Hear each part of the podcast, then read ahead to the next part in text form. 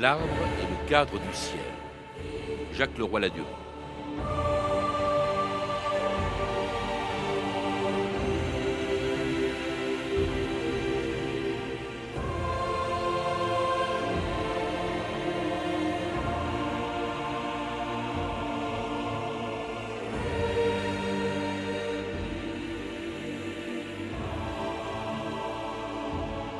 « 2000 ans d'histoire.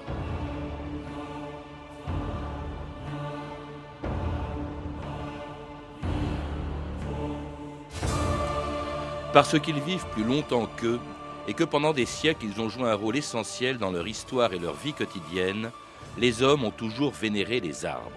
Considérés comme des dieux, avant que le christianisme interdise le culte des arbres sacrés, leurs bois ont été pendant des siècles la principale source d'énergie de l'humanité et une matière première indispensable.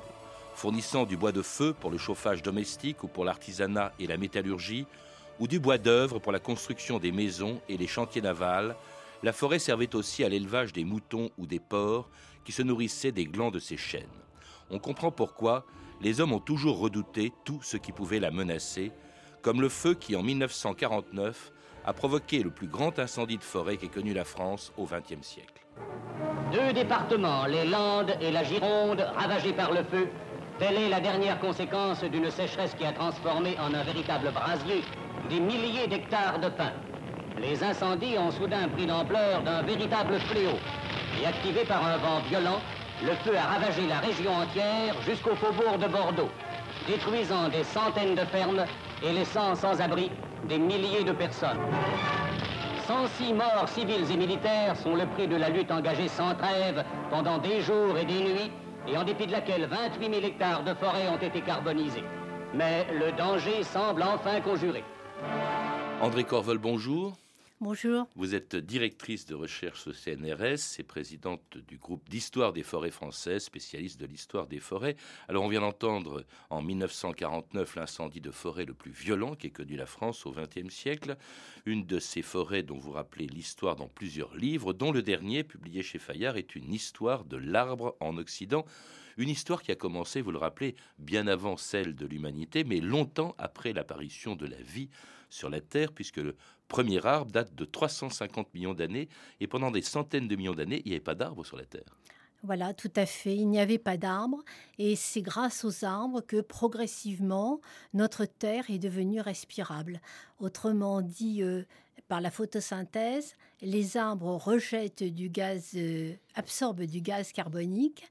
C'est à l'intérieur euh, des feuilles que la chlorophylle euh, effectue ce travail, transforme le gaz carbonique en hydrate de carbone qui va nourrir l'arbre directement ou indirectement par stockage. Et c'est grâce à la photosynthèse, c'est-à-dire à l'absorption par les arbres en très grande quantité du gaz carbonique que euh, la planète est devenue respirable. Autrement dit, sans les arbres, pas d'humanité. Sans les arbres, pas d'humanité. Alors aujourd'hui, la forêt mondiale couvre le quart des terres émergées, c'est-à-dire à peu près la même chose que le territoire de la France. sans forêt, effectivement, il n'y a pas d'homme. Et sans ce premier arbre qui s'appelait l'Archéoptérus, hein, je crois, qui peut mesurer 30 mètres de haut et qui est l'ancêtre des arbres, de ces paléoforêts, comme vous les appelez. D'ailleurs, d'où viennent euh, les euh, mines de charbon d'aujourd'hui? Euh, effectivement, c'est euh, l'archéotorix qui est le premier, qui est l'ancêtre de tous les arbres, puisque c'est le premier à avoir mis au point une structure qui lui permet euh, de grandir avec de très grandes dimensions sans s'écraser sous son propre poids. Un arbre, en quelque sorte, c'est un faisceau de paille qui est maintenu par une écorce. Chacune de ces pailles constitue un canal ces euh, canaux circulent euh, en sens ascendant ou en sens descendant et la sève montante est transformée dans les feuilles la sève descendante nourrit tous les paliers, c'est-à-dire toutes les feuilles qui sont branchées sur chaque canal. Alors cet arbre a disparu depuis bien longtemps, on en a retrouvé des traces, vous le dites dans votre livre, je crois, dans le désert. Hein, euh, Tout à fait, c'est le désert qui conserve. Du Maroc, c'est le désert qui l'avait conservé. Alors les arbres, entre-temps, ont évolué et pendant des siècles ont été considérés comme des dieux ou des intermédiaires entre les hommes et les dieux comme dans les forêts de Saxe avant qu'elles soient rattachées à l'empire de Charlemagne. La noblesse de Saxe ne veut pas de guerre avec vous. Nous voulons faire partie intégrante de votre grand royaume d'Occident. Hélas, comment vous prouver notre bonne foi? Tant que Vidoukin se rebellera contre vous, nous n'aurons jamais la paix. Vous devez le soumettre. Comment? Il demeure introuvable. Il se terre à deux jours d'ici. Là où il vénère l'Irmansoul.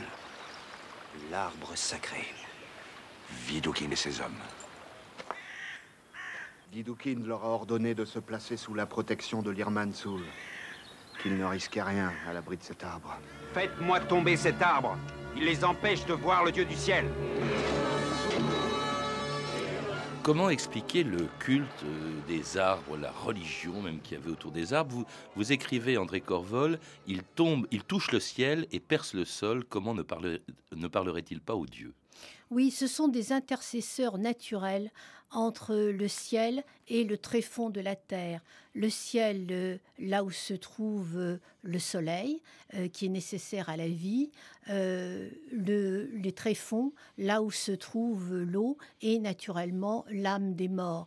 Dans ces conceptions, l'arbre est un dieu parce qu'il dépasse l'homme par sa longévité et surtout il représente une masse considérable. C'est 1000 tonnes de biomasse euh, comparé à une baleine est très légère, 100 tonnes de biomasse. Vous, donnez des chiffres, hein, parfois plus de 100 mètres parfois plus de 1000 ans, effectivement, il y a de quoi impressionner. Il y a beaucoup d'arbres qui font euh, plus de 1000 ans. Hein. Alors vous, vous distinguez toutes les religions, qui, avec le culte des arbres, les druides, bien entendu, notamment. Alors vous distinguez aussi des arbres maléfiques, comme l'if, le noyer, l'aulne, hein, qui était plutôt mal vu, encore des arbres merveilleux, comme le bouleau ou le frêne, le pommier, ou encore le roi des arbres, euh, que faisait pousser une reine de France, Marie-Antoinette, dans son château de Versailles, et qui a survécu à la Révolution, aux guerres, à la tempête de 1999 mais pas à la canicule de 2003.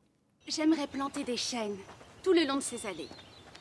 Combien de temps cela prendrait-il si je les veux de cette taille-là? Cela prendrait au moins trois ans. Majesté, vous avez déjà dépensé plus de 50 000 livres ce mois-ci. Nous prendrons les petits arbres.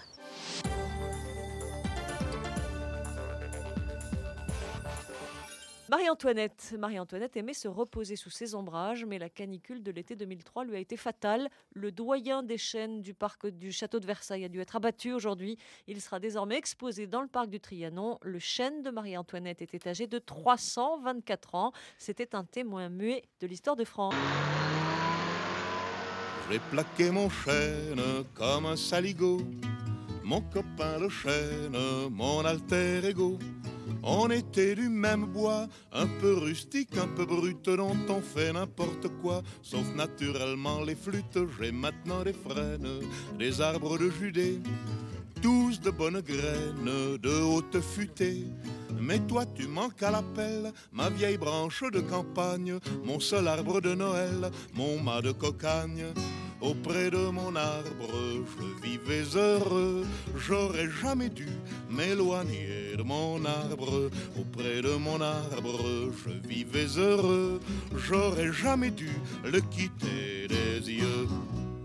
Et l'arbre de Georges Brassens, on l'a entendu, c'était le plus haut, le plus robuste des arbres, le chêne, symbole, dites-vous, de puissance et du pouvoir royal, qui servait pas seulement à euh, euh, le, château de Versailles et de Marie-Antoinette, comme les autres arbres, et on l'oublie souvent, les forêts du Moyen Âge ou des temps modernes étaient vitales. D'abord, elles nourrissaient les hommes. Et d'ailleurs, les arbres qui sont jugés bénéfiques sont tous des arbres qui ont un rôle dans l'alimentation, qu'il s'agisse de l'auguste chêne avec les glands qui nourrissent le porc, mais également broyer les farines complètent la nourriture euh, des hommes, ou qu'il s'agisse d'un arbre auquel on pense moins, la lisier terminale par exemple, où les alises étaient importantes dans l'alimentation comme baie, mais également comme médicament. Les alises étaient, euh, le fruit est astringent, et également il guérissait des euh, coliques, d'où son nom, euh, Sorber tormentalis. Tormentalis indiquait bien les tourments des entrailles. Alors, il nourrissait, il réchauffait, et ça aussi, on l'oublie, euh, on l'oublie également. Euh, ils étaient la première source d'énergie, bien avant le charbon qui d'ailleurs vient de des, des, arbres fossiles, mais aussi du pétrole, euh, de l'électricité. Euh, ils servaient au chauffage domestique, vous le rappelez. ils servaient aussi à l'artisanat et aux toutes premières industries. Elles fonctionnaient au feu de bois. Même les machines d'ailleurs étaient faites en bois, car le métal était extrêmement cher. Il ne faut pas oublier que de ce fait, les forêts d'autrefois sont très différentes des forêts d'aujourd'hui. Elles sont moins étendues à partir du moment où il y a eu euh, reprise de la croissance démographique au XVIIIe siècle, mais surtout elles sont composées d'arbres extrêmement jeunes qui se reproduisent de souches et non pas par plantation ou par semis artificiel. Ce sont des forêts extrêmement claires, ce qui permet d'ailleurs d'avoir de l'herbe pour la pâture des animaux.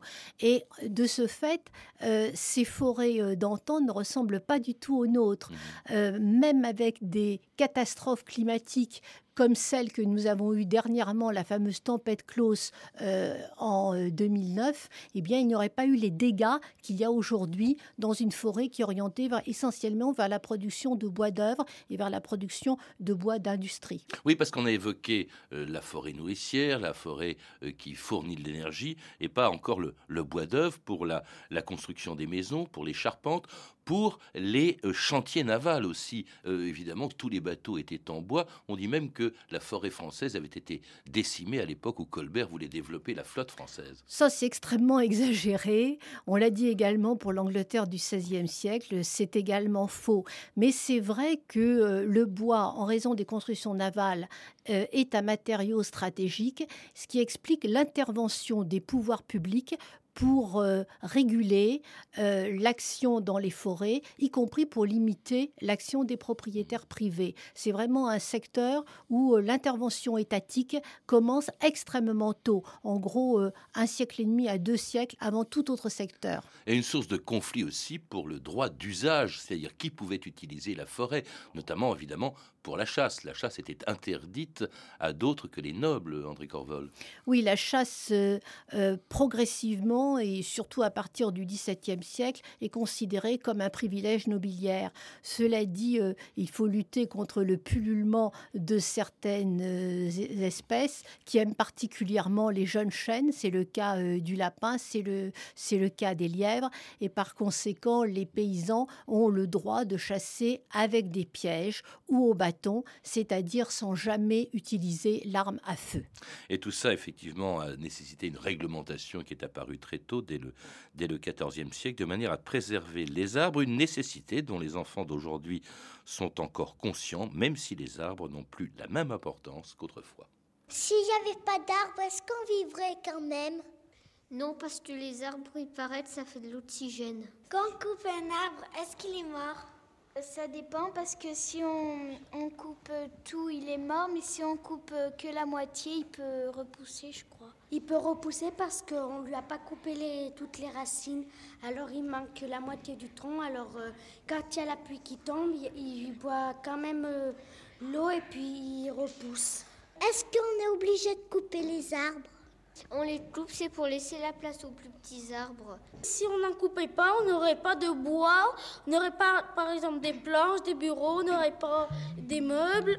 Alors, il faut en couper quelques-uns. Comme un arbre dans la ville, j'ai grandi loin des futaies où mes frères des forêts ont fondé une famille un arbre dans la ville. Entre béton et bitume, pour pousser, je me débat, mais mes branches volent bas. Si près des autos qui fument, entre béton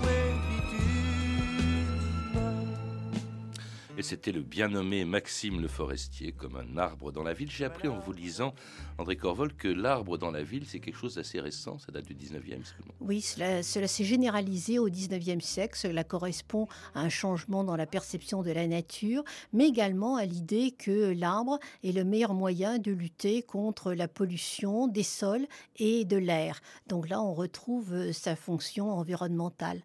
Mais on retrouve également les attaches extrêmement anciennes, car lorsqu'une municipalité est obligée de renouveler une plantation, cela se passe souvent mal, car les habitants n'acceptent pas l'abattage de cet alignement. Certains sont prêts à s'enchaîner, car euh, ils raisonnent dans le genre touche pas à mon arbre. L'arbre pour eux est sacré. Ils se l'ont en quelque sorte approprié. Comme il était autrefois, en définitive, on en était conscient aussi bien aujourd'hui que. Oui, on retrouve en quelque ouais. sorte euh, les réactions de nos très très très lo- lointains ancêtres. Donc on ne considère pas vraiment l'arbre comme euh, un enjeu économique, alors qu'il est essentiellement un, enjeu économique. Je rappelle que la facture bois représente le second déficit de la France derrière les hydrocarbures. Et de ce point de vue, il faut effectivement exploiter la forêt et lui permettre de se renouveler, ne serait-ce que pour pouvoir stocker le gaz carbonique, car c'est dans la période de croissance d'un arbre que celui-ci stocke le carbone. C'est ça la préoccupation essentielle, parce que certes, la forêt est toujours aussi importante qu'auparavant. D'ailleurs, les enfants qu'on a entendus en sont parfaitement conscients, mais son usage n'est plus tout à fait le même. Aujourd'hui, c'est un usage essentiellement euh, en- environnemental. Non, c'est également un usage économique. Pensez euh, eh bien, tout simplement au livre que vous avez devant vous, aux pages que vous avez devant vous. Sans pâte à papier, vous n'avez pas euh, euh, de ces produits. Sans, euh, les rayons viennent du bois également, c'est-à-dire les textiles. Le chauffage sous forme de gélules ou de plaquettes vient euh, également du bois, euh, sans parler de tous les panneaux agglomérés que vous avez dans votre cuisine et dans l'ensemble de l'ameublement. L'arbre, ce n'est pas seulement le moyen d'absorber le gaz carbonique, c'est également euh, un, le fournisseur d'un matériau de premier plan qui est largement transformé ensuite dans l'industrie. Donc il y a une solidarité entre les producteurs de la forêt entre les détenteurs de la forêt et euh, les industriels du bois. On le voit aujourd'hui dans le cadre de la crise que traverse le sud-ouest avec euh, une tempête qui a dévasté l'équivalent de ce qu'avait dévasté l'incendie de 1949.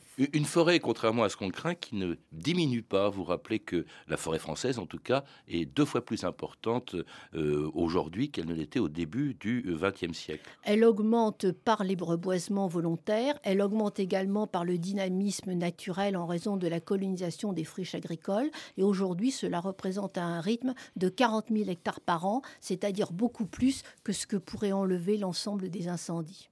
Merci en tout cas André Corvol. Comme je l'ai dit au début de cette émission, exceptionnellement et pendant deux semaines, nous devons rendre l'antenne euh, plutôt que d'habitude pour la campagne pour les élections européennes. Je rappelle André Corvol que vous êtes l'auteur de plusieurs livres, dont L'arbre en Occident qui vient de paraître chez Fayère, et également deux livres aux éditions Robert Laffont, Les arbres voyageurs et Éloge des arbres.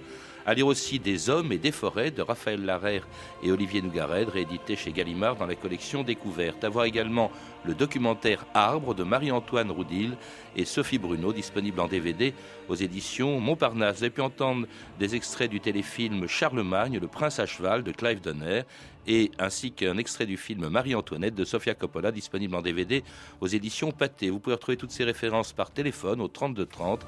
34 centimes la minute ou sur le site franceinter.com. C'était 2000 ans d'histoire. La technique Pierrick Monsigny et Rémi Quincé, documentation et archives Emmanuel Fournier, Clarisse Le Gardien, Arnaud Plançon et Frédéric Martin. Une réalisation de Anne Kobilac.